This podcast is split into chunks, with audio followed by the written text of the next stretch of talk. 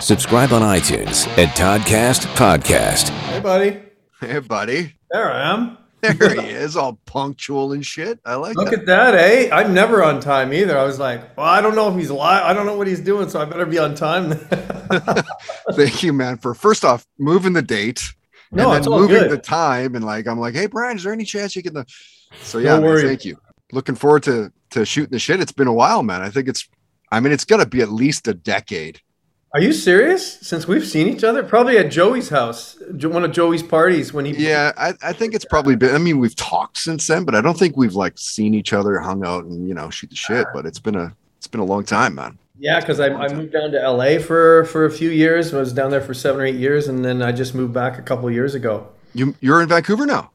I'm well. I have a place in Vancouver, but I literally moved back to my hometown of the Comox Valley on Vancouver Island. Really?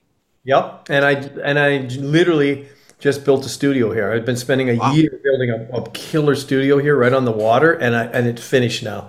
Wow. So yeah, I, I've we got lots to talk about because the whole COVID thing. I couldn't. Oh man, it's It was nuts, dude. yeah, yeah. Like, and I, I'm just trying to think, like, like when did we meet each other? I mean, we ha- it has to be close to 20 years, hey? It's got to be close. Easy. 90s with DDT. Like, when, oh, when, true, uh, actually, when yeah. I was thinking closure in like early 2000s, but it was fucking, it was DDT. DDT, and you know when we when Lars signed us, and you know Nickelback used to open for us. Yeah, man, crazy, man. crazy, dude.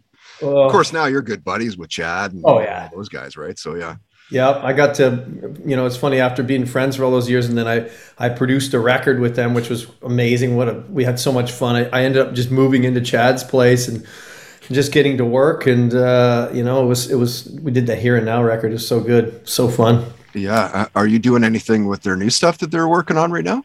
I haven't. It's funny. I haven't talked to Chad in ages, and uh, and then he just called me out of the blue like two months ago, and we talked on the phone for two hours, just catching up. But haven't I haven't worked with him in a while since probably that record. And actually, I did a song after that record, whatever the record after Here and Now was. I did a. The, I co-produced the single at my studio in L.A. Oh, Um, I can't remember what the name of it, but that was probably God, got to be like eight years ago. wow. I haven't seen him in ages. We, I, I told him, I go, dude, we gotta freaking hang, man. I know, right? I, I went out to his. I, I was like, "Hey, want to jump on my podcast?" He's like, "Yeah, for sure." I'm like, "Cool. Let me send send you a Zoom link." He's like, "Fuck that. Come to my house. We'll do it at my studio. Crash over, do some nice. jamming, play some pool and shit." So That's awesome. a couple summers back now, man. Time flies, dude. Oh, dude. Well, remember all that? We, all of us used to be partying all the time, and now we're All all the time. old. We all got kids, and I know it's crazy, right? we're old men now. So Juno Award winning Brian Howes. That must never get old. Like, t- tell us about how do you learn that you are going to win a Juno Award? Well, it was the first one. So I got lucky. I've won two of them, and and the coolest thing was is uh, you know I was up against both times uh, Bob Rock and and um, uh, I think it was uh, was it? it was Bob Rock and David Foster, and I was like. And the and I remember two, in 2007, the first one I won, I was like, no, I don't have a chance, man. I'm just some fucking kid. I just did Hinder and Yeah. you know Hedley and stuff like that, and uh, you know I'm I'm just happy to be here drinking free booze. You know, I always think like a broke musician, like I've been So- most of my life. does it come with two drink tickets? Dude, that's exactly how my brain's working. So I'm sitting there, and I, you know, my my wife Leanne and I are just having cocktails, and I'm enjoying myself, enjoying the moment. Just fun to be nominated. And then they announced Yeah. that I won, and I was like nearly fell over, and I was way too tanked. wow. So that's kind of how I found out. And I So you don't find out until like the night of. I thought they I would have know. told you prior. Nope. D- Both times. I won one in Ottawa too. It was my second uh, producer of the year, and, and I, I had no idea. And I definitely didn't guess the second one. I was like, oh, I, I don't think I'm, you know, both times I had no idea. Wow. It's not like I produced like Radiohead or something. You know, it was bands that do do kind of commercially very well, but they're not very credible. So I was like, there's no chance I'm winning. That's awesome. And and so now with COVID and, and let's let's get to the COVID part of of, of your day to day. Like how how much different was it in the last couple of years? Like is it just a matter of like you're in studio, maybe they're in a studio somewhere else in another part of the world, and they kind of send you tracks, or how did how did that work?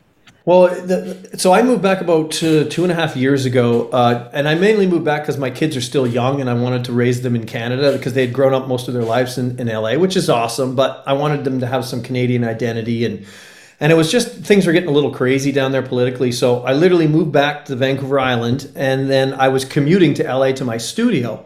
Oh wow! And and I just it was like two years ago. I just finished the new Simple Plan record, which hasn't come out yet actually because of COVID literally just finished that record and was flying home and then boom border got shut down and i was like now what because i can't get to work so it was mayhem but that's when i discovered that ron obvious who built the warehouse armory mutt lange studio in switzerland lived in fanny bay which is 20 minutes from me. Shut up. Really? Dude like what are the chances of that? and build me a world class a mini armory on my property here. And he goes i'd love to. I got so lucky. And so he was building that. But until then, I had no studio. So everything's been Zoom, Zoom writing, Zoom producing with an engineer in LA, which is a trip, man. But I, I kind of got used to it now. It's, uh, you know, my very first Zoom co-write was with this girl, Olivia Penalva from Kelowna. I've never done one before. We did a Zoom write. It went on to go top 10 and she got signed in the US and the song's out on the on top 40 in the US right now. That's, That's crazy. Do you, like do you she, yeah, is there going to be much of like the the covid world like pushing past? Of course we're going to get past it eventually. But do you think that there's going to be much of that like in your future? Will you still do like maybe a zoom right or i will. It's it's kind of nice because uh, especially when i'm producing a band you know because I, I, I could never do both at the same time unless i'm writing with the band. But now i can get up in the morning write do my zoom write from 9 to 12 and then do my production from 12 to 10 like I normally do. But uh, I, you know, I got to write with someone in England, with Australia. Like you get to work with people all over the world, and it's so convenient. So I think I'll do a little hybrid. You know, a little keep zooming when it's convenient, and especially getting people from all over the place together. And then also, it's always better face to face, though. Oh, totally, uh, absolutely, yeah. yeah. And and you sent me that uh, Chris Cornell track, uh, "Light On," I think yep. it's called. Yep. A couple of months back, and of course, knowing that I would never share it. Fuck, I'm just not that. I'm not that guy. I would just. no, I, that's why I said it yeah. I know. yeah. So thank you for for for sending me that. But I'm wondering, like, how much of that kind of stuff do you have, like, just in the vaults, where you know maybe it's a track from a band or an artist that you know uh, uh, has just never seen the light of day. How much stuff like that do you have? Dude, well, the Cornell one was amazing because he's never really co-written with anyone, and Jimmy Iovine stuck us together, and I had come up with the initial idea and I was like, you know, it's Chris Cornell. He's probably the best singer I've heard in in my life, maybe a rock singer, one of them. You know, him and Robert Plant. Yeah. But uh, we ended up working together. It, it, was great, and and then he was so excited about us working together. We really hit it off that I I suggested, hey, let's get some guys from the. This is before Soundgarden got back together. And I oh. suggested, let's get some of the guys in, and, and, he, and, he, was open to the idea. So in my mind, I'm like, I'm going to get Soundgarden back together, and I'm going to produce it. so nice. you know, in my twisted mind, I was thinking that, but he ended up going. That's when he kind of decided to do a pop thing, and and then that song he did like a Timbaland record, which was really weird. Uh, you know, and, and that's fine. And then David Cook ended up cutting the song, and it went to be a big hit. But I, no one ever got to hear his version with his vocals on it. And I was so bummed out because it's such a magical vocal with him singing it, and oh, it I'm still. Is. I'm still working with Vicky on trying to get it released because I just want the world to hear it. And but I, I literally have, you know, I have that. I have an unreleased Linkin Park song that I did right before Chester passed. Wow. And I have an unreleased Keith Urban song that I did. wow. Holy man. You know, that's the thing, Brian, is a, a, that a lot of musicians you know, like you say, your DDT and Closure, you guys had success with those bands, but a lot of musicians go down that route of like, you know, kind of producing and writing with other bands. Um, what is it about that side of things of the industry? Do you think that that you've kind of found your niche now? You know, I think honestly, when I, because obviously I wanted to be a rock star when I was a kid and I loved it, but my problem was I like too many genres. I like too many, I love hip hop, I love rock music, I love new wave, I love country. And when I'd make a record and be, oh, I'm in this band and we're a rock band, it's like, well, I want to do some pop stuff now. And it, and then I would I would write songs for the next record, and the, the label would be like, "What the hell is this? Doesn't even sound like the same band." So I finally realized I need to be a producer so I can work with different artists and stuff. So right. I, it took a while to figure it out you know, I obviously miss playing live and all that kind of stuff, but I, I just like too many genres. So I found the perfect job where I can work with every genre, different artists from all different sizes, you know, big, small, in between, beginning bands, all that kind of stuff. So it's really, really rewarding. Yeah, and of course you're looking in the background here, you know, and we've seen you posting like the gold records, of skillet and stuff on online, which is super cool. That must right. just be like how does that compare to being in a band and like, you know, your band succeeding? It must be fucking rad. It's just as rewarding and, and a lot of those records I get to play guitar and sing background vocals on and you know, I almost become like the fifth Beatle, so it's it's kind of great that way. And and you know, especially a band like Skillet, like it, it's funny. People that know them know how big they are, but people that don't never heard of them. They sold 13 million albums in the U.S. 13 million for that's Christian crazy. like today's numbers. That's huge, man. Like that's huge numbers, dude. Crazy. And and even the last record I did was like three years ago. We just did a million in sales and, and, and like the streams are 300 500 million it's crazy and and you know, I, when I first worked with him on Comatose, which is one of the most proudest moments or uh, records I've ever made, and uh, I was helping transition them from the straight Christian world into the secular world as well. So it could be about a god or a girl. It doesn't have to be overtly, you know, but still has their message that's important to them. But it, people that don't believe could also relate to the music and that's the job I kind of was tasked with. And I, I, you know, I just I went to Chicago, made a record with them for three three months, and it was amazing experience. That's They're cool. the best people, best people in the world. So it's very rewarding, especially when you do it with your friends. Because I've I've become friends with all the people I've worked with over the years. Yeah, of course, of course. And and so for you personally, like, how old were you when you were starting to get kind of serious about making music, like playing in bands? Probably that's all I've ever done. I've never had a job. I when I was 15, I saw Van Halen Diver Down, and I looked at Eddie and I went, I want to do that. And I started taking guitar lessons. And ever since then, I was in, you know, in the 80s, I was in a, a butt rock cover band called Young Gun. And literally, that's all I've ever done. I, I graduated high school, went on the road with a cover band, and tried to learn how to play guitar and write songs. And I spent my life on the road. Dude, that is incredible, right? So, okay, so so walk us to through the music in your house then. Uh, what's in the the house house as a kid? Like what are your what are your parents exposing you to? Uh, parents you know it's funny. They, they definitely opened me up to like i think the first record they bought me was an elvis record believe it or not. And Good i was start. like eh, it's okay. But i i really i think the, the the band that blew it out for me was kiss and acdc so many people say those bands like what is about yeah. those two bands right Kiss was just I just like the rock star, larger than life, the music, the relatable lyrics. And then after that, when I discovered ACDC, it was over for me. I was like, oh my God, this is the band that speaks to me. I want to do whatever they're doing. And to this day, they're still my favorite band on the planet. Absolutely. Yeah, and, and like what like still to this day, one of the best like how old are those dudes? Oh. They have to be like 65, 70, and they yeah, fucking rock, dude. Yeah, they do, man. They're crazy. They're they're, they're the epitome of blue collar rock, no poser, all yeah. rock, all the time. The best songs, the best lyrics, simple riffs that anyone can play. It's I just love everything about that band. So everything. when you get into ACDC, is it uh Bon Scott or, or are we into oh, 50-50 for me, man. I love. was Bon alive? I mean.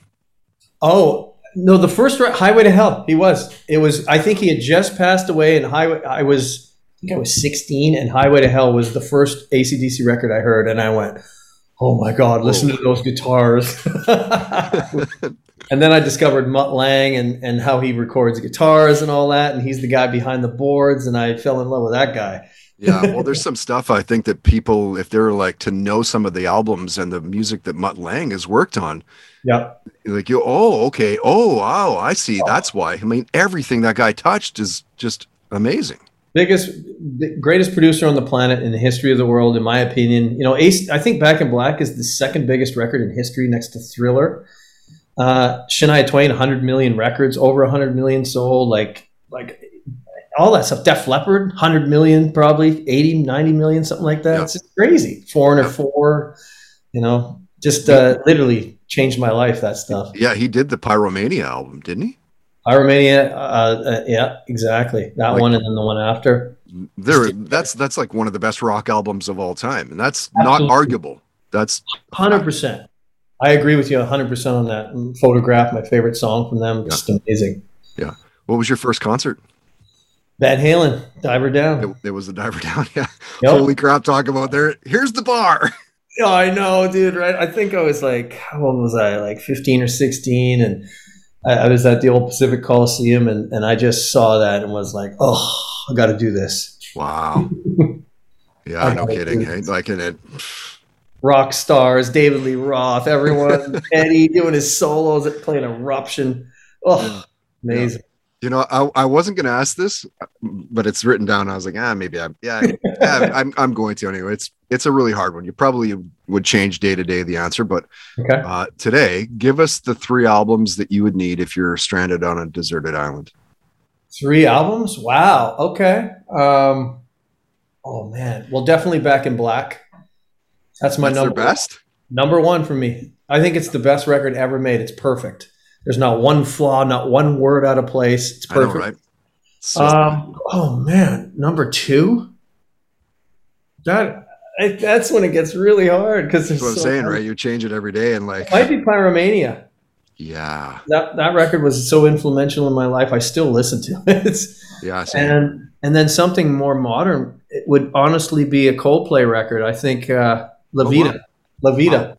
Wow. I absolutely love that record. Yeah, good album. And you know, Coldplay for me, they're not they're not like a band where I'd go home like, man, I need to hear the the, the La Vida Loca uh, album. Right. I need to hear it. But man, if they're coming through Vancouver, I need yeah. to go to that show. They're oh, just it's just amazing good. live, and yeah. it's what I listen when I travel. I listen to that on the plane, and it's the soundscapes are so amazing, and the, and the production is so amazing. I discover new things every time I hear it. It's awesome yeah maybe borrow that piece like oh i like the way they did that i like that absolutely. that sounded pretty cool absolutely man always learning man always got yeah. my ears open and listening to new things and uh, trying to incorporate them into my bag of tricks yeah yeah uh, we did a little bit of humble bragging talking about uh, some of the bands you worked with over the years but maybe to get into that a little bit name some of the bands over the years that you've worked with or um, some of the well, yeah, Nickelback, obviously, which we had a great time. Um, the band Hinder, I kind of helped create that from scratch with the guys, and uh, that was really really cool. You know, debut record selling four million copies, crazy man. And, and crazy. It, we had those it, guys through CFOX so many times. Uh, I think I think it was uh, maybe it wasn't Austin. It was like it was one of the guys in the band, but they uh, they took their ball sack out were on the air and they lit it on fire. no, that's Blower, the guitar player. that's probably yes, yes. And uh, oh my god, that fucking smell would not leave the studio for like hours. that poor guy, he got picked on. It was full jackass moment. We used to pay him to do crazy stuff. That's awesome. yeah, no, that was a that was such a fun experience. You know, yeah, those guys are managing and and you know and, and we we did that and we we had so much fun with that whole ride. But I, I, did a song with Taylor Swift and, and Boys Like Girls, which which, which wow. was a huge hit. Uh, that was really cool. Chris Daughtry, all the American Idol stuff I've done, like David Cook, Chris Daughtry. Uh, I've worked with like tons of them back in the heyday. So how how did, how did like, is that just a matter of like okay we know that Brian Howes is going to fucking dial us up or is that you do have a, like a deal with with American Idol or like how did that work out? I kind of got my foot in there. I, I think um, uh, Pete Ganbarg was always a fan of my bands and was always looking interested in signing me. Never did, but you know, always poked around. And I think he he and Hinder had just come out and was starting to do good. So he was like, "Hey, I think Brian might be perfect to write with Chris." So I was the first one that Chris wrote with, and we wrote "What I Want," which was the with the rock song off his first record. Uh, that Slash played on, which was really cool. We literally wrote that in half an hour song. hotel room, and um, but it, you know, that record, geez, eight million copies worldwide. Isn't that crazy? Debut, biggest debut uh, rock uh, solo, rock solo record ever. Um, but he was such a good singer. And then I think from there I did the next one, and then David Cook, and then I just I, they would always call me the Idol Whisperer because whenever the idols would come off Idol, you know, because before they, they, most of the guys were never in bands. They used to work in paint stores and stuff, and then six right. months they were famous and so they would come off there wanting to be super arty, and it was like, I want to make a Fugazi meets Radiohead album, and and then I was the idol whisperer, like, yeah, that's cool, dude, but you know, we gotta we gotta make the soccer moms happy. That kind of yeah. put you on the map here. So I was the let's let's make the soccer moms happy, but still keep the artiness for you. So I was pretty good at kind of bridging that gap and, and making the label happy and the artist. So it was uh, it was a lot of fun back in the heyday when they really used to push those guys too. Yeah, dude, that's crazy. And I, I heard from I think it might have been Joey Moi um, that uh, the Daughtry, Chris Daughtry, was the best singer like ever that he's, He's ever seen in studio. Unbelievable, unbelievable. Yeah, the problem with him too was he's such a good singer that when you do a song with him, even he would make a mediocre song or a mediocre melody line sound amazing. So I wouldn't be able to tell if the song's a hit because he sells it so much. So I would have to sing it myself, kind of out of tune and stuff, to know if the melody's catchy enough. Wow, really? Oh because he's so good at convict. Like his conviction is so over the top. It's like I think it's good. It just sounds good to me. You know, just Like everybody else in the studio, was that good? Fuck, I don't know. That was pretty good. yeah, exactly. So yeah, he's Wow. he's an amazing, really great guy, and his new record's really good too. He just put out a solo record. You know, he's on his own now, and, and it's Oh. really good. Oh, cool. Really good record. Well, let's let's get outside of music and uh, you know what you're known for. Sure. What, what do you what are you binge watching lately? on are TV, you? on honestly, uh, the Queen's Gambit. Yeah, Oh my God. My wife talked me into watching. it. I'm like, oh, a show about chess? Really? I like chess, but I was hooked, man. Holy. so Holy good. It's so good. And the, and the writing is so good. And the characters aren't cliche. You expect them a certain way. Oh, yeah. Like the, you, know, the, the person at the, the orphanage is going to abuse them and stuff. And she turns out to be sort of a decent person. It's like they twisted the cliches, which is really cool. Yeah, it is pretty cool. Yeah, that that was one of those things I was kind of flipping through, like you might like, and like, fuck off, Netflix. I'm not gonna like that. And I, ah, I'll give it a shot. Why not? Right? Yeah. Yeah. Yeah. on. Same thing. Blown away, man. That's a great show. Yeah, me too. And I can't wait for the uh, Sopranos prequel too. I'm really excited for that one. Yeah, that looks deadly. Hey, Oh yeah, I was a huge fan of that. started watching The Sopranos again because of that. Yeah, I'm gonna do it again. Yeah. It's so good. Are you into all the uh the superhero movies like X I, yeah, I, I love all that stuff. I, I like Iron Man, especially the old Iron Mans and and uh, Robert Downey. I'm a big fan of him. Robert Downey. Yeah, you know he's Yeah. a good actor. Which superpower would you want to have? Ooh, that's a good question. Um, I don't know. That's a good question. I wouldn't mind being able to fly like Iron Man. Just yes, that'd be pretty dope. very cool. yeah. Uh, what's the worst job you've had? I guess you've always been in the industry. Always been in the industry. I, you know, it's funny. I did, I did a job once, and I have no skills in that department because I, so I, I- think it was in the broke days of uh, early DDT, and Corey White got me to come out and do cement or something, and I almost lost my hand in the cement mixer within the first five minutes, and the and the guy. The, the, the foreman just looked at me and goes, dude, you're not, you're not, you can't be around here. You're not made for this stuff. You, you just go away. That Yeah, was yeah, yeah. It's not worth the five sixty five an hour, bud. You might as well. No, no, exactly. So probably uh, some of the early gigs that we played in the in the middle of nowhere in Lac La Biche, and people want to take chairs and crush our heads in because we're not playing Born to Be Wild, and you know Right. those days are interesting. Yeah, yeah, yeah, yeah. nice. What What's your favorite sport to to play? What's your favorite sport to watch? well, definitely hockey, obviously, and and um, funny story actually. When I moved to LA, I I uh because I play a lot of ice and ball hockey, and down in LA and in the US, ball hockey's gotten really big. So I started playing with these these guys down there just for fun. And and then we started going to some tournaments. We started winning them all, and then all of a sudden we're uh, we're invited to the North American Championships uh, for ball hockey, and we're a bunch, you know, playing against guys like 16 to 25, and I'm in my 50s, Right. and but I'm still got some speed. So we ended up going there and winning. no, really? So then I got scouted by because I'm a dual citizen. I got scouted by Team USA to to play on the Masters uh, uh, Team USA team to go to the Czech Republic and play in the Worlds in hockey. On.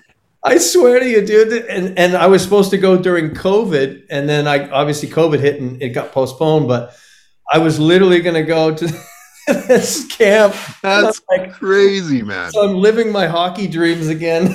Wow. So that's that's like on rollerblades, right? no, running like running. street Oh, hockey. running street, hockey. hockey. Yeah, like it's huge around the world and in the US. Wow. It's crazy. Yeah, there's there's like a minor pro league and and yeah, I had no idea cuz you know in Canada you play ice and then when your buddies on Sunday you play street hockey.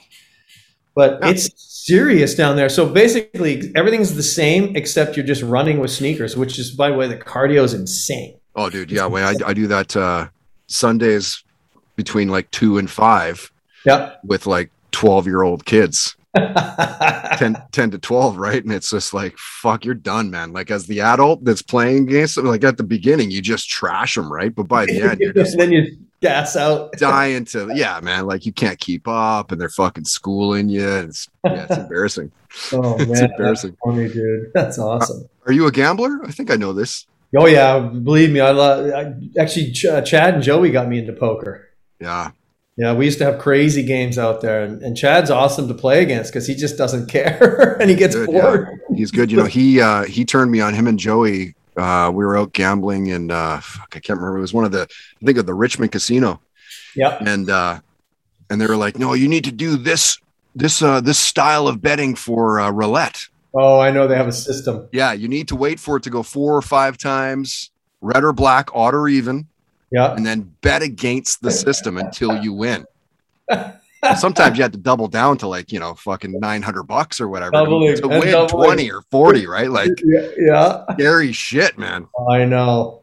Those guys are crazy. I remember being in Vegas with those guys and I remember once they won a bunch of money. Like Joey and Chad. Like I'm I'm not much of a gambler. I like to play poker where I have a little bit of say in the outcome. Yeah. But they won a bunch of money and we I remember we got followed by some dudes that were gonna roll us. And and Chad had his security guy Hawk there. Hawk. Yeah, yeah. And Hawk even looked worried, and because these guys were probably packing, and they followed us, and then finally the, the, the resort security came and got them. But I remember they they'd won like 20, 30 k, and they were whipping it around, and these dudes were following us. Man, it was pretty scary. wow. Yeah, you don't think about that, right? Like if you win big money, Yep. they make a big deal of it. Ring, ring, ring, ring. Like, hey, this guy just won 50K. I know, and then some dude's gonna roll them, but this guy didn't care that we had a security guy with us. They didn't care. And Hawk's huge, man. He's a big kid. He's a big boy. Yeah. Yeah, Absolutely. Yeah. Where, where do you see yourself in five years? Still doing it, banging it away? You still going to be on the island, you think? Yeah, you know, it's I, I do travel a lot because I'm going to be going to. I, I'm I'm signed to Big Machine Publishing right now, which is uh, Scott Borchetta's publishing company. So I'm going to be doing a lot of country country writing and country stuff. So I'll be going to Nashville a lot. But the Yeah. beauty about where I am is we have an international airport, so you can fly direct from Comox to like Calgary, Edmonton, Seattle, Mexico, Hawaii, and Toronto. So I could go straight from Toronto from here and then just take a shuttle down to Nashville. So. Wow. Uh, I'll probably stay here. It's my hometown. The reason I wanted to move here is because I had such a wicked childhood, and I wanted my kids to have the same. And you know, all my homeboys that I grew up with live here. Like half my friends are like one guy's the you know the sit- mayor and stuff, and the other guy's in the HAs. Like you know what I mean? right, right, right, right.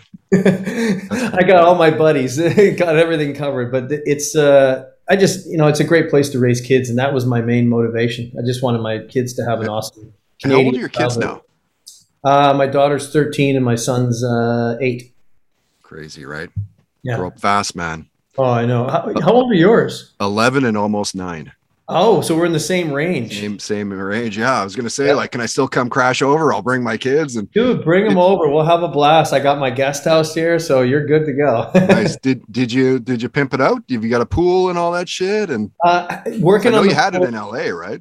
Oh yeah. Um, well, I put the studio in, so got the studio, and we're, and we're very lucky. We got three acres, like right on the on the Georgia Strait here. So when Wow. you're in the studio, you you're looking at, at the Georgia Strait and the mountains and stuff. It's beautiful.